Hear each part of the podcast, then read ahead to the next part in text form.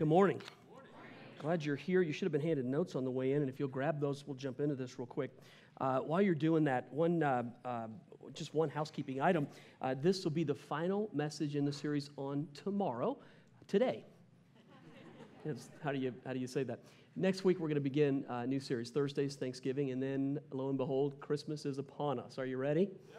So we, we were just, uh, uh, my house, we've already got our Christmas decorations up. I live with Mrs. Claus. Trust me, it's it it is the most wonderful time of the year. My house looks awesome. Um, but we will begin our Christmas series next weekend, and uh, the title is Great Joy. So, interestingly enough, why I'm even taking the time to talk about it, two things. So our, our, series on tomorrow's been dealing with uh, trouble and uh, uh, pain and difficulties in life, things that we deal with sometimes. It's been a heavy duty series. Uh, the amount of email that I've received from this has been unbelievably overwhelming just uh, throw this out to you. So, we're coming out of a heavy series into one um, that we've titled Great Joy. And uh, we, we literally, we use our big holidays, Christmas and Easter, things like that, as a time to introduce people. We use it as a bridge to introduce people to Christ. So uh, last Christmas, Christmas Eve, for instance, we had more than 300 people give their hearts to Christ uh, last Christmas Eve. We're going to use this series towards that means. So it's going to be a very joyful series, but it's one that if you've got friends who maybe don't know Christ or away from Him or somebody that God would put in your mind, it'd be a great series to invite people to come to. Let's partner together. If you invite them, I promise I'll give an opportunity for them to find Christ uh, during those services. And you'd be shocked how many people uh, are, are ready to do that when we partner together and move in that. So I just want to throw that out to you. Get ready. I think you'll, you'll, you'll love it. So today, let's, uh, let's, let's jump into this. Um, I announced from the beginning of the series over the past five weeks that at some point we would deal with the very thought and uh, the teaching on tragedy and pain. And today we're going to, we're going to do that. Now, um, when I was studying putting this together, two, two questions that I want to jump into, and let me pre qualify them. Uh, I'm going to talk about what qualifies me to talk about this. All right, is it just because I theologically think these things are true?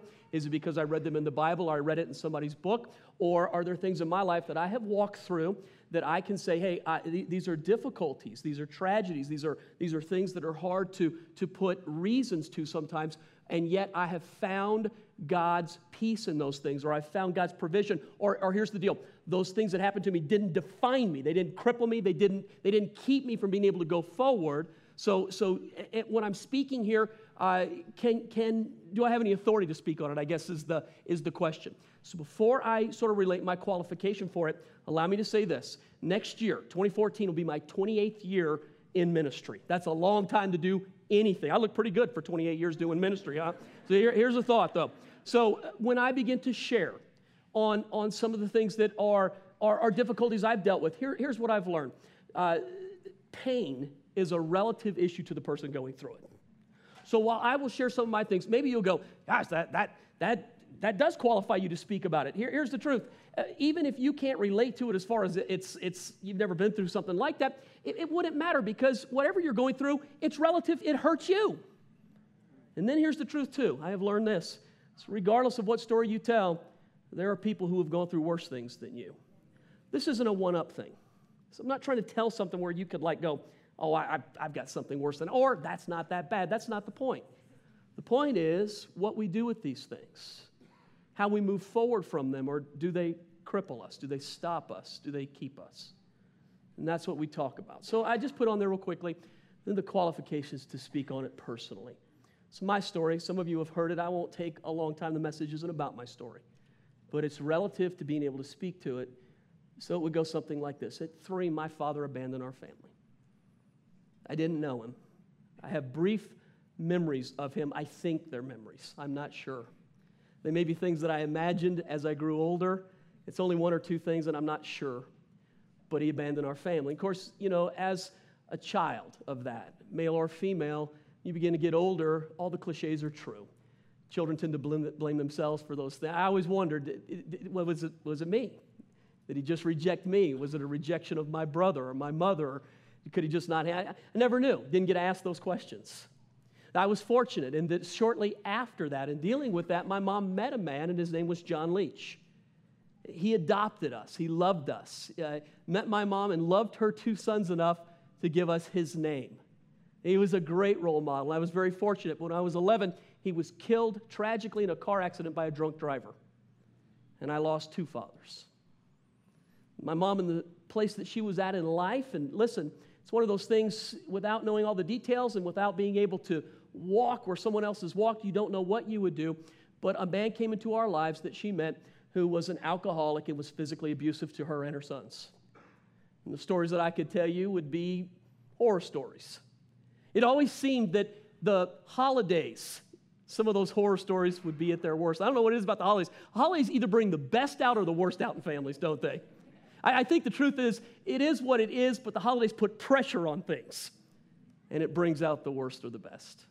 It always seemed that our Christmases and Thanksgivings were always difficult times. Were always difficult times. Life goes on, and I grow up, and when I'm 30, my biological father comes back into my life.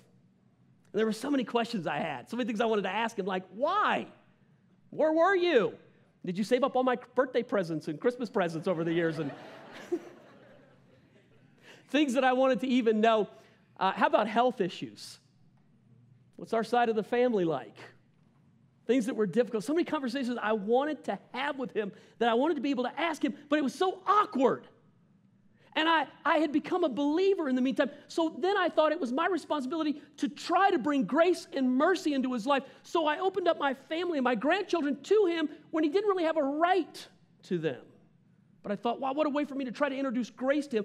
Grace is things we don't deserve, things that we haven't earned. And then in a story that is hard to even fathom, he gets liver cancer and he dies in a short amount of time. And many of the questions that I had went to the grave with him. Things that I was never able to ask him, things that even as a 50 year old man still bother me today.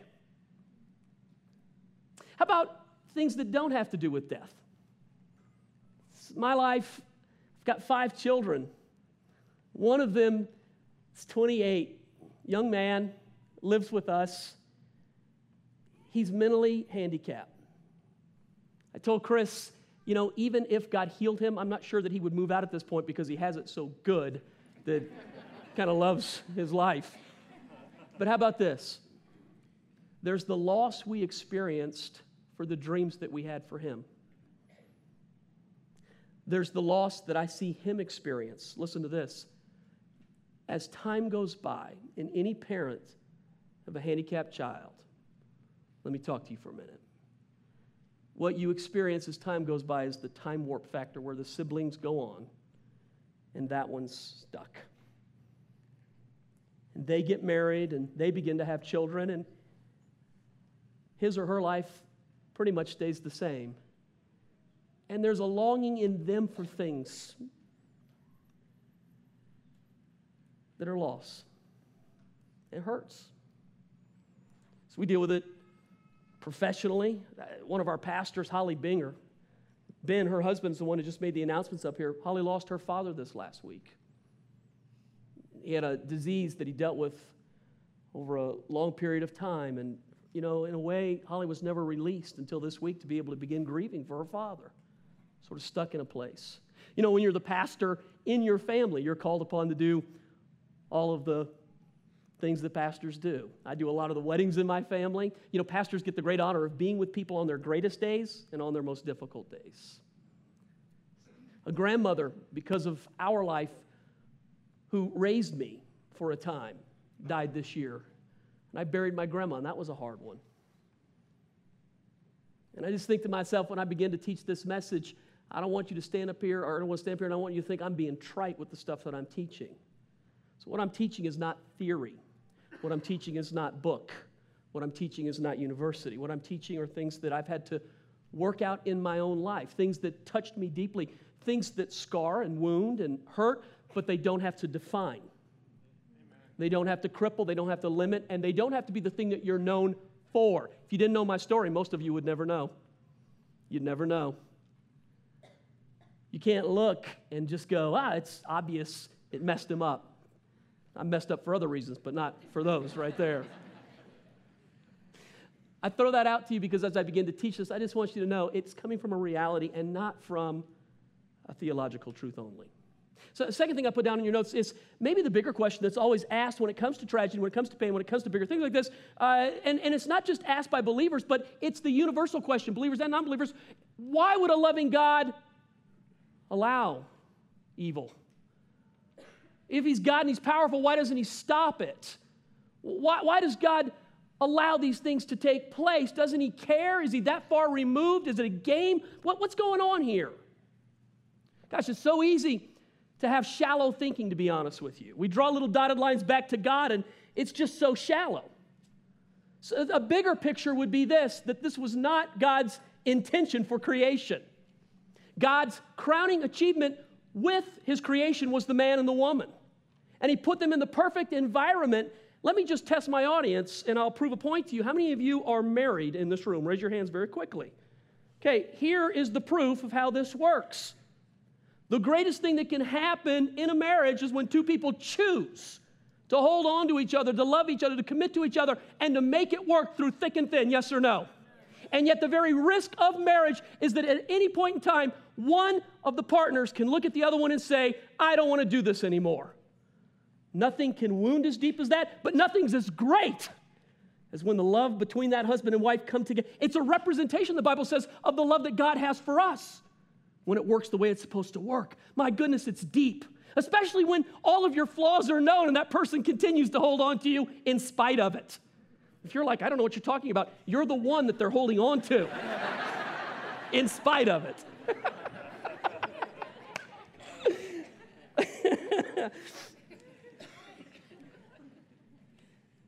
what makes it awesome is that that's love.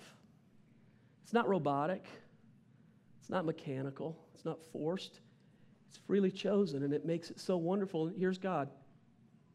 So he creates the man and the woman, and he puts them in the perfect environment, which this is God showing his heart for us. But in order for it to be legitimate, and in order for it to be real, and in order for it to be love, he has to withdraw his power and say, I give you the choice. If it was mechanical and it was forced, maybe it works out perfect, but it's not really love. Think about it in your marriage. If you force a person, it's not really love, is it? It's only when it's chosen that it means something to you. That's what it is with us in God. God gives us the power to choose, and with that comes, listen to me, both the good and the bad.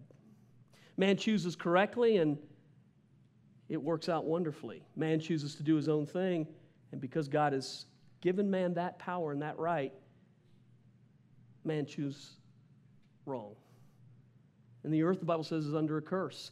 Paul writes this way in the New Testament that all creation is groaning to be released from the curse. Here's what I know Solomon, 3,000 years ago, wrote, God has put eternity in the hearts of all creation, from the most hardened atheist to the most excited believer. When it comes to facing eternity, everyone has that question inside that asks, What's on the other side? It's easy just to write it off. It's denial to say, I won't deal with it, it's nothing. But if you really are a thinker, and you really want to go deep, there's reasons for why stuff is the way that it is. So we begin to deal then, coming into this, how to handle tragedy. What do you do with it? Well, the Bible actually has a lot to say about it. A lot of it is there for our own mental health, our own emotional well being. To do it God's way, health. To go against it, you have the freedom to do it, but it costs you something.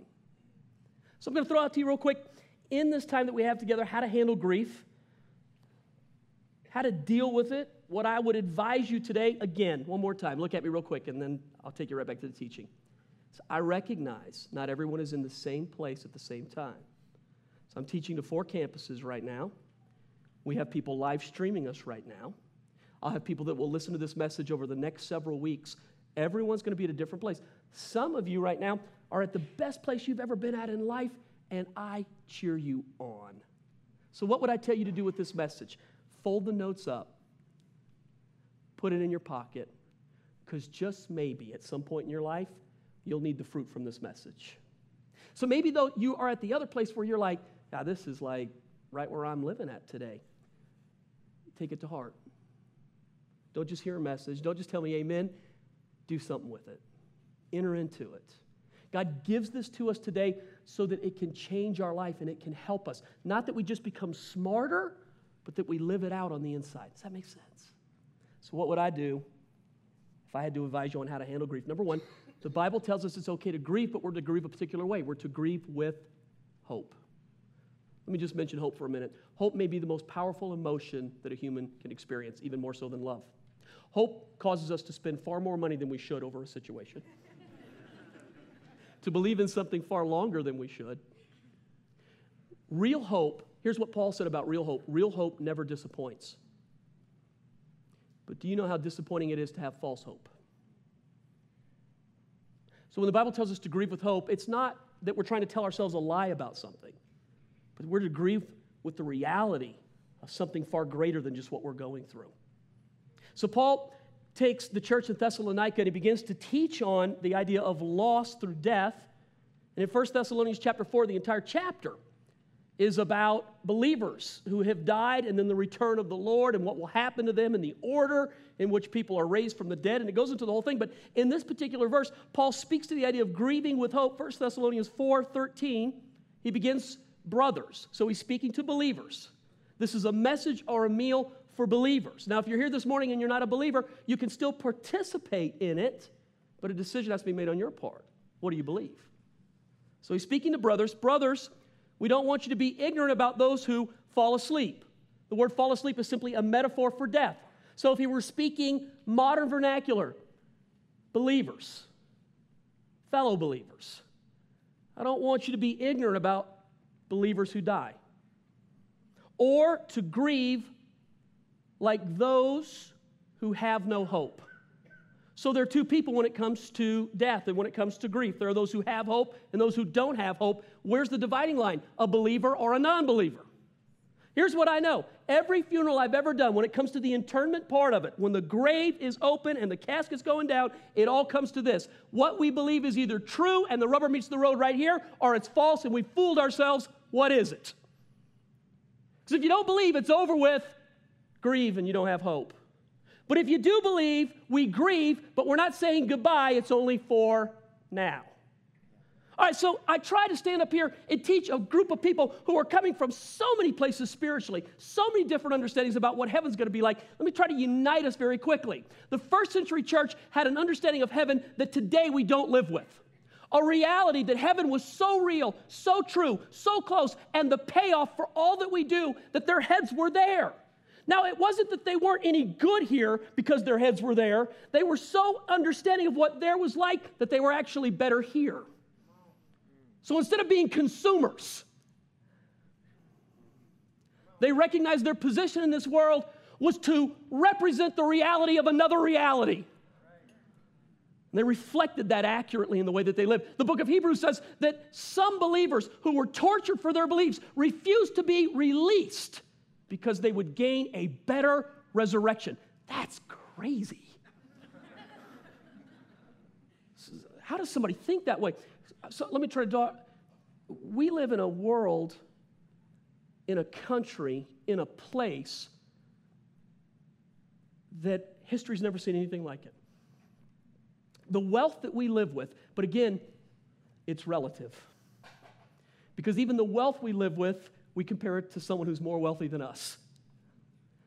Look, if your worries are the hotel reservation, the car running out of gas, getting in line to buy the new PlayStation 4, um, having to fight a crowd at Nordstrom's, you got rich man problems. Yes, no? So I get it's relative and it bugs us, but that's different than whether or not you're going to eat tonight. And it's far different than whether or not you have a house or whether or not you're going to be persecuted for meeting together. Agreed? So it becomes a relative thing. And we live in a place where, where 2% of the world lives at the wealth that we live with in this country, and it becomes so good that the idea of heaven is so removed from us that we're like, to go to heaven, I would be losing so much. Oh. So now, now let, me, let me make an admission here. At 50, it's much easier for me to admit that than I was at 20. At 20, there were so many things I wanted to do. So many things that seemed so exciting to me. So many things I thought, if I don't do this, oh, it'll be such a ripoff. and I've just simply lived long enough to realize it's the law of diminishing returns. You know, this world holds nothing for me that God's not greater than. So I have grandchildren now. It is the payoff, but not more than Jesus. There's just a difference in an attitude. The first century church held the reality of heaven, that heaven was home, heaven was their country, that their citizenship was stamped heaven. So they weren't living here and then moving there. They had come from there, temporarily living here, and were going back to there. So Paul tells us don't be like the rest of the men who grieve without hope, but grieve with hope. God, how do you one of the most difficult funerals I've done in the 15 years as pastor here uh, is usually with young people. With older people, there's an expectation. You know what I mean? It's not, it doesn't, it's not like, ah, your old died. It's not that. It's, it's, it's that there's, there's just, uh, hey, this is the world, and the only way out is it's the human, three of us admit it, and the rest of us are like, oh, it's not, never going to happen. Okay? Dealing with a young person's death is a difficulty. So I remember one of the times I get a call, and it, it, it's two things. One, it never comes at a convenient time because tragedy is never convenient. And two, it always begins this way Pastor, help. So in this particular case, uh, young guy, 19, driving up 285. Don't know if he fell asleep. Don't know if he reached over to pick something up. Don't know. But his car drifted and he hit head on. And it killed him instantly. So the family calls, says, Help us. So I've gotten very comfortable saying this to families don't go there. What do I mean by that? People want to know why. And unless God tells, there may not be an answer. And here's what we think if God would just tell me why, I'd understand. Well, how about this? God explained how He created the earth, and we still don't believe it, so we fight about it. so just because He tells doesn't mean that we believe anything. Agreed? So I become comfortable telling people, look, don't go there because He may not answer. And if He doesn't answer, is it going to keep you from going forward anyway? So I'm dealing with this young man's funeral, and um, it's you live in Highlands Ranch, you can't see it, but if you go into any part of Denver going north, look back towards the mountains. How many of you have seen that cross that's lighted up at nighttime on the hills? Right above that is a cemetery. And this guy was buried there. They had a lot of friends that weren't believers, and his family was connected to a lot of believers, so there's this huge funeral for this young man filled with non believers and believers. And I'm asking God, what do you want me to say to these people? So now I prepare my message and I get ready, and I've done it enough where I know how to put a funeral together. But God, what do you want to say to these people? And I am literally within seconds of stepping up in front of this coffin to these people to speak about this tragedy, and I get the weirdest picture in my head. At that time, my middle daughter, Katie, was at Youth with a Mission. You remember Dan Bauman last week was Youth with a Mission missionary. Katie was serving her mission at YWAM. And she had done her DTS in Kona and then had gone to Europe to serve her mission. She was serving the college campuses in Western Europe. You talk about a place, they've had the gospel for a thousand years and they are cold. Very difficult place to minister. But she makes great friends. And God begins to multiply what she's doing there, and she's loving it. And the more comfortable she got there, the less she called home. Any parent? Like the more success she had, the less I was hearing from her. To where it got to the point where just so often I'd get a little, you know, message or, or catch her, you know, I'd, I'd try to FaceTime or Skype or, you know, I'd try to get a hold of this kid. Every once in a while, she was so busy doing what she was doing and being so blessed. Well, finally came to the end of her journey, and it was time to come home. And she called me. She said, Dad, I'm so sad. She's crying. Her friends are crying. And everything that she's been working on is going to stop. And I'm acting like I'm really, I'm so sorry. this is terrible. Chris, come here. She's coming home. I know, I know, it's so bad. Tell them I'm so sorry. Okay we find out when she's coming home, and you know DIA, when you come up those escalators and you turn And you got that little gate right there where everybody waits behind. We had our whole family there, and we all had signs. And as soon as she comes up the escalator, and we see her, we all begin to scream, Katie, welcome home. And it embarrasses her, and she's crying, snot's flying. It's just, ah.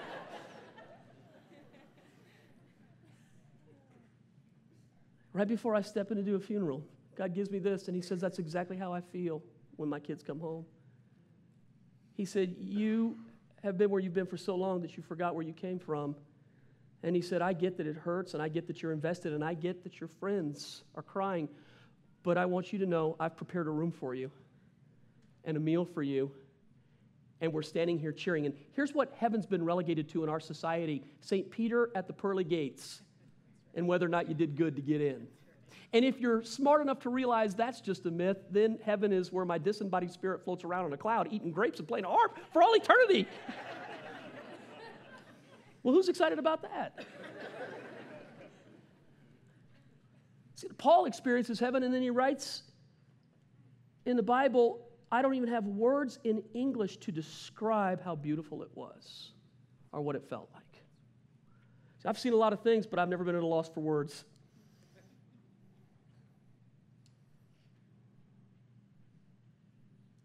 We knew what she liked, we knew what she wanted, we knew how to set our house up, we knew how to make her feel welcome.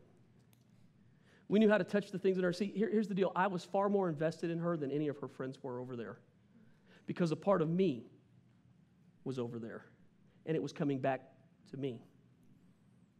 Precious in the sight of the Lord is the death of one of his saints. All it takes is the right perspective here. To grieve with hope is to get there's not loss, it's gain. There's not goodbye, it's only for now. There's not I gave everything up and who knows, it's this didn't compare to what this was forever. A father who waits, a heaven who cheers, a day like no other. And yet, even when I try to talk about it right now, here's the deal it's still the finite describing it to the finite, and unless the infinite introduces it to the heart, eternity doesn't expand. Do you understand what I just said? Ask God. Get a picture.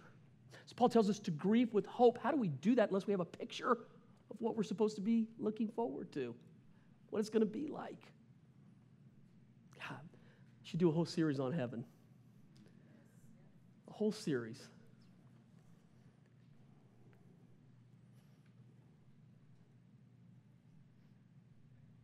Let me, let me go to two. So we're supposed to grieve with hope. How about this? Grieve for a season. Here's what I mean by that. So we live in a day where people are reluctant to grieve. They don't know how to grieve. There's not much teaching on grief. So people do one of two things. They either grieve too short or they grieve too both sides get you in trouble. To not grieve long enough doesn't give you closure. It doesn't allow the cathartic cleansing of the heart to happen. It's okay to take time to say goodbye. It's okay to have closure. It's okay to mourn a relationship. Could be a marriage, could be with a child. It could be a business relationship. It could be a turning of events that didn't go the way you wanted to. It could be the loss of anything. It's okay to grieve it. But to do it too short or to do too long causes unhealthy situations in our lives. So, how long is long enough? Boy, don't you wish there was just a calendar that we could run our life by? It just doesn't work that way. So, let me give you something really cool that happened at our teaching team meeting. And I'm going to give my daughter Katie credit for something. Now, one of the things that's in my heart, too, too actually, I, I'm trying to develop young leaders right now. So, I've watched our staff in 15 years. It's, you know, I was, I was 35 when we started the church. I don't know what happened to all of you. You didn't get that. Never mind. Um, so, so I've just looked back and I've just said if we don't intentionally reach out to younger leaders and bring them in to positions that gives them authority, our church is going to age itself out. Does that make sense? It's just the way. So I've had to. We've hired younger leaders and put them in key positions. And then the other thing that I feel like has not been developed well in the Western church is the idea that God gives great gifts to women, and the church ignores those things because it doesn't know how to incorporate them into ministry. So I'm trying to develop some of our women leaders. My daughter has a tremendous teaching gift on her life. She can teach. I don't know where she got it, but that girl can teach, man. So I'm like, I want to develop this in here. So I invited her every Tuesday. We have our teaching team meeting. I invited her to come. She's the only female there. And I said, Here's what I want you to do I want to develop this in you, but I want you to give us your perspective from a woman. So we're talking about grieving.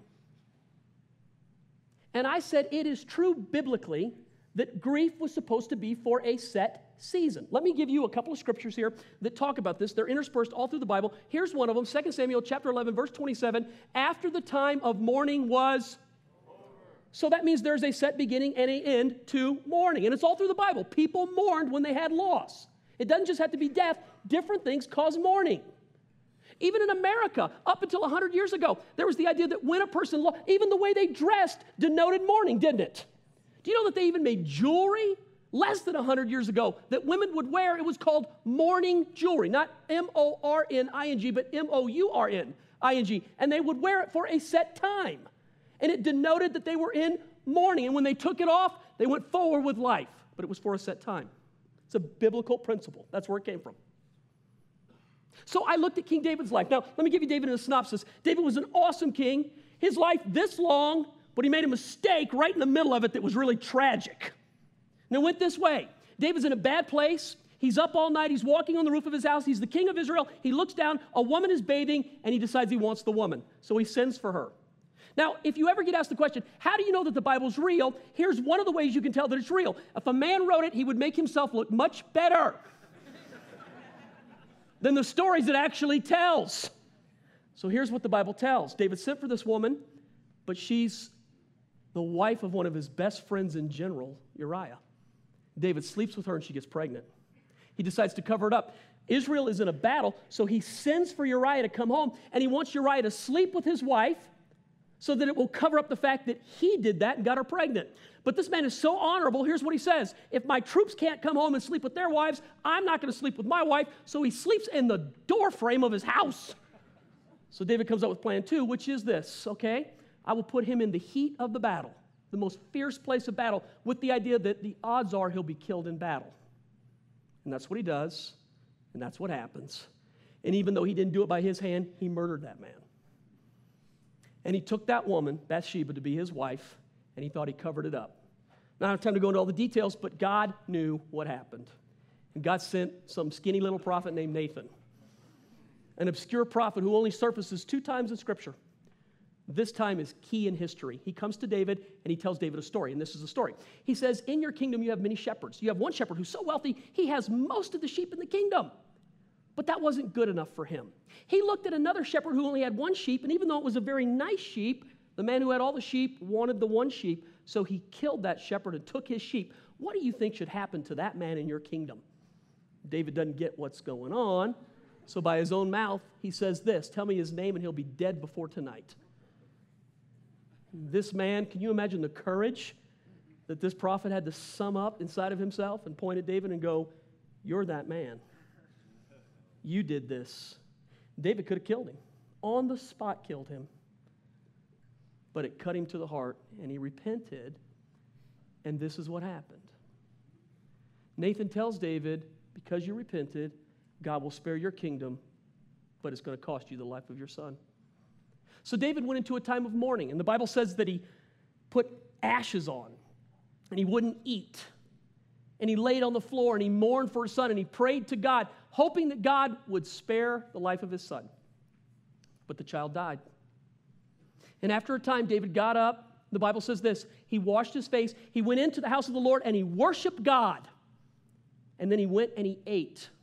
And his servant said, What are you doing? While the child's sick, you mourn and you fast and you pray, but now that he's dead, you get up and you celebrate? What's going on? And David said, Look, while he was alive, I thought, who knows, maybe God will change his mind. But now that he's dead, I can't bring him back to me but someday I will go to him. He said, So I'm moving. It's time to close this up. But then it says that he went into his wife Bathsheba and began to comfort her in her mourning. So we're sitting there at the table talking about this. I'd never seen it before. My daughter goes to me. She goes, That's exactly how it is. She said, Because men and women grieve differently from each other, Dad. And I said, No, they don't. Now, Chris and I are about to be married 30 years. You would think I would know that after 30 years. Any other men in this room have trouble? Two of us. Thank you, sir. And the rest of you phonies, you go on. You. I, I just have trouble recognizing that, that God made her different from me sometimes. She goes, Men can compartmentalize things. Men can get over things quicker. Men can reason things. Men can just put things away without answers sometimes. But for women, one thing touches another thing. And she said, This story is exactly true. While a man may be able to move on quicker than a woman, his job is to comfort his wife and not to try to kick his wife out of mourning. God. Let me stop and say this. You have very wise daughters. Let me talk for a minute. I wouldn't teach this anyplace else in history right now because it was a word for our church. So, sir, maybe you sit here this morning and maybe you're at one of our campuses or maybe you're listening on an iPod as you're walking along the beach. I don't know.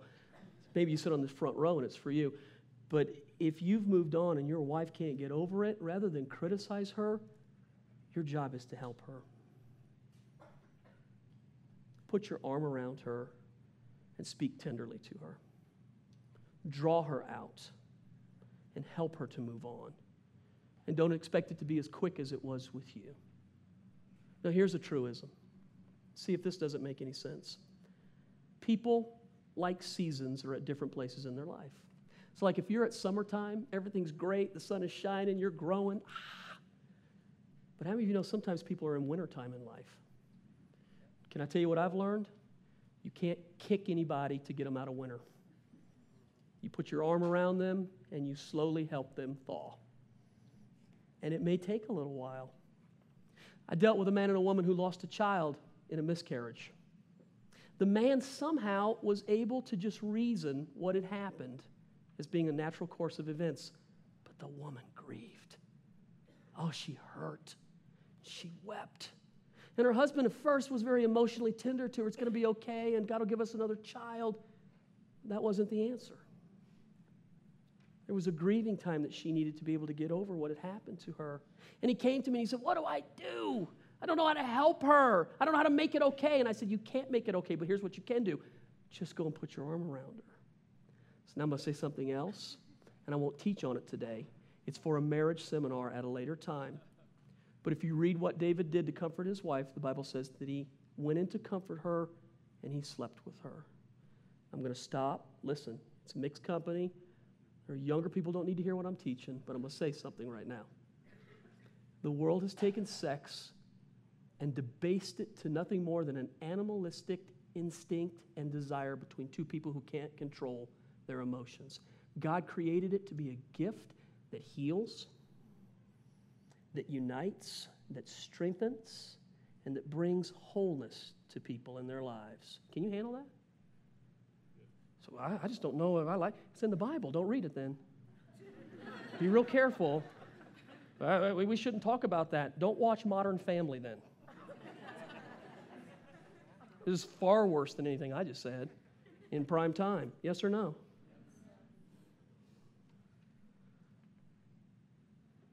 Grief is a seasonal issue. It's a time issue. It's a process, and not everybody does it exactly the same. And giving somebody the opportunity to do it the way that they do it is necessary, but it's got to end. So I bring you to three. And three just simply reads this way How do you go forward from grief? You should not go backwards from grief, you should go forwards from grief, but here's reality not everybody does that. Grief is a place where people make a decision to either go backwards in life or to go forwards in life.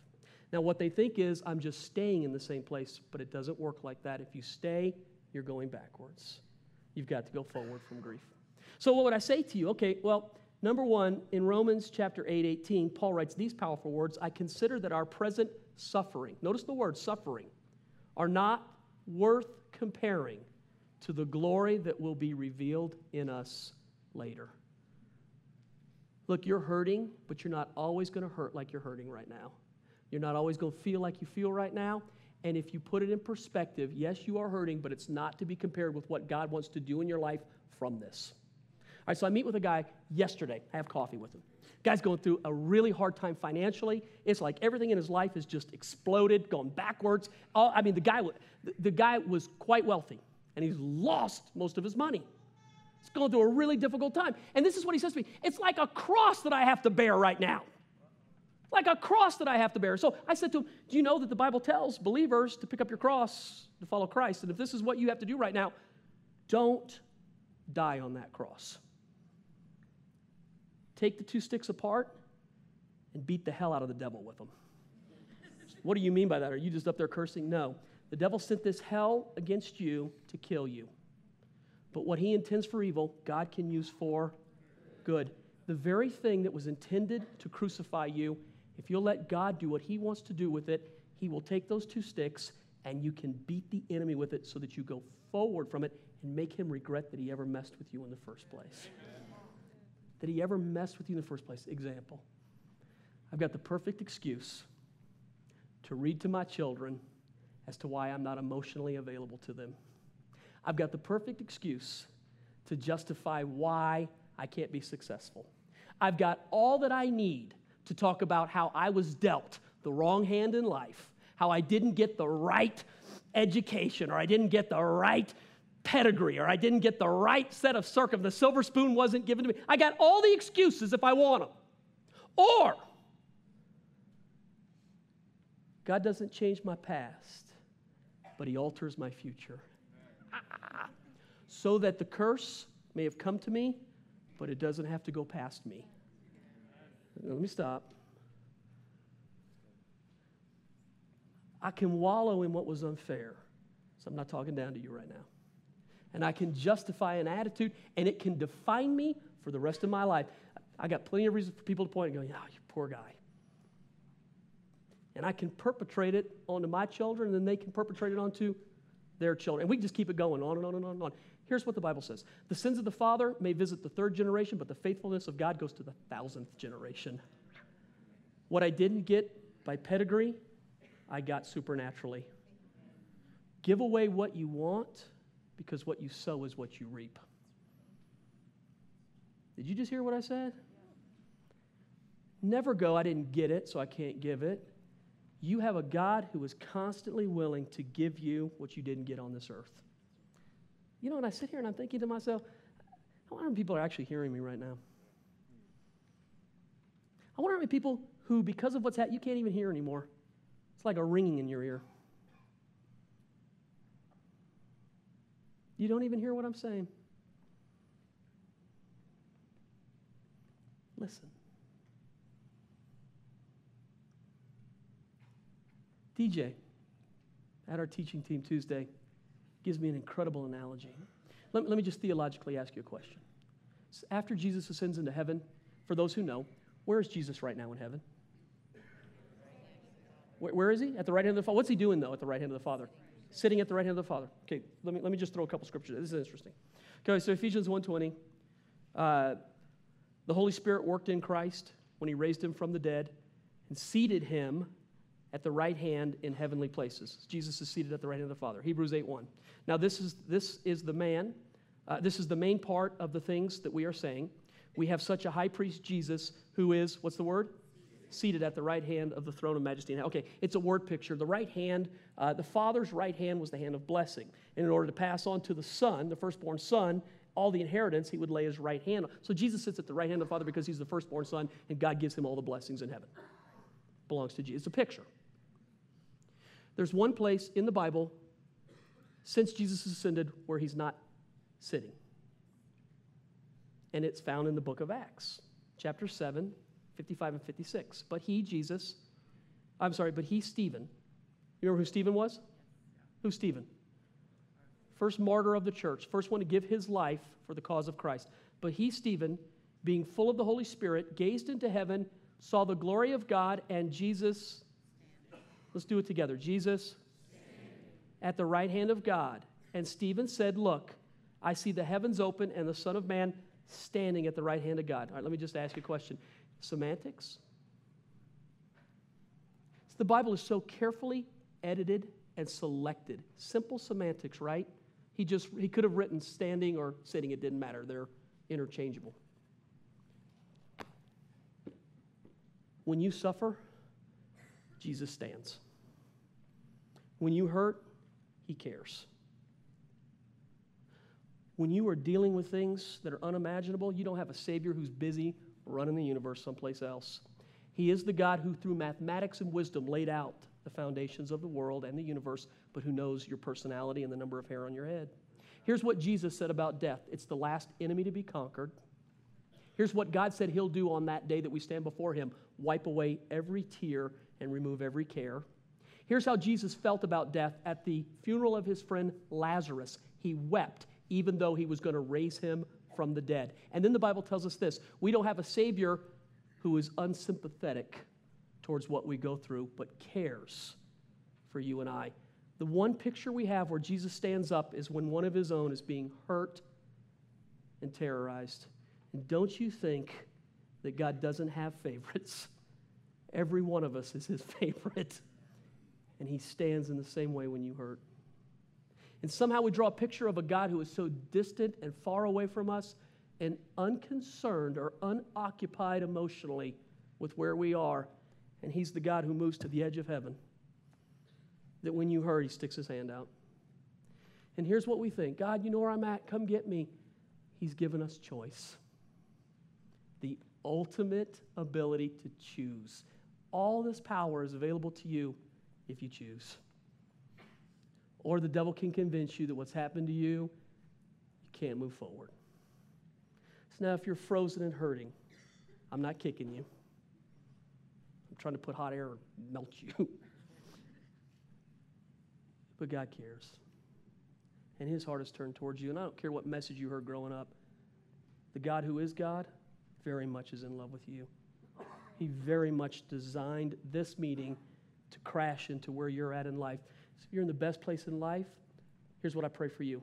Let this be a seed that goes into your heart that brings fruit up so that when you need to eat of it, you can.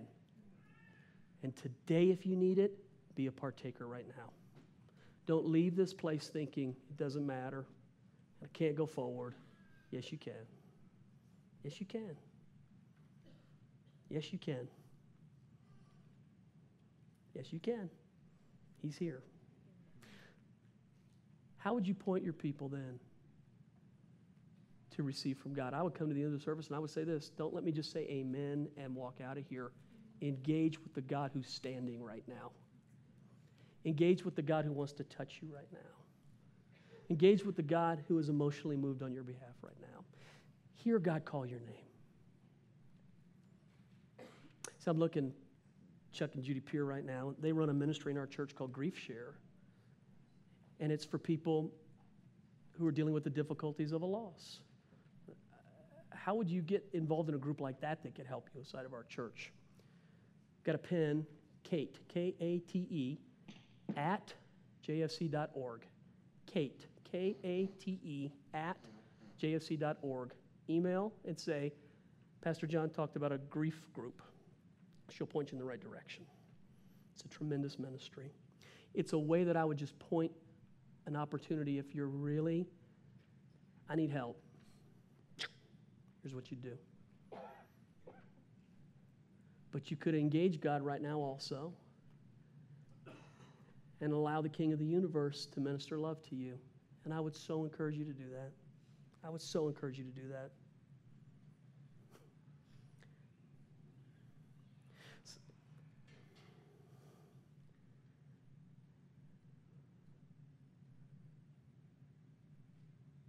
I don't know what it is about getting older, but it makes these things more precious to me than ever before.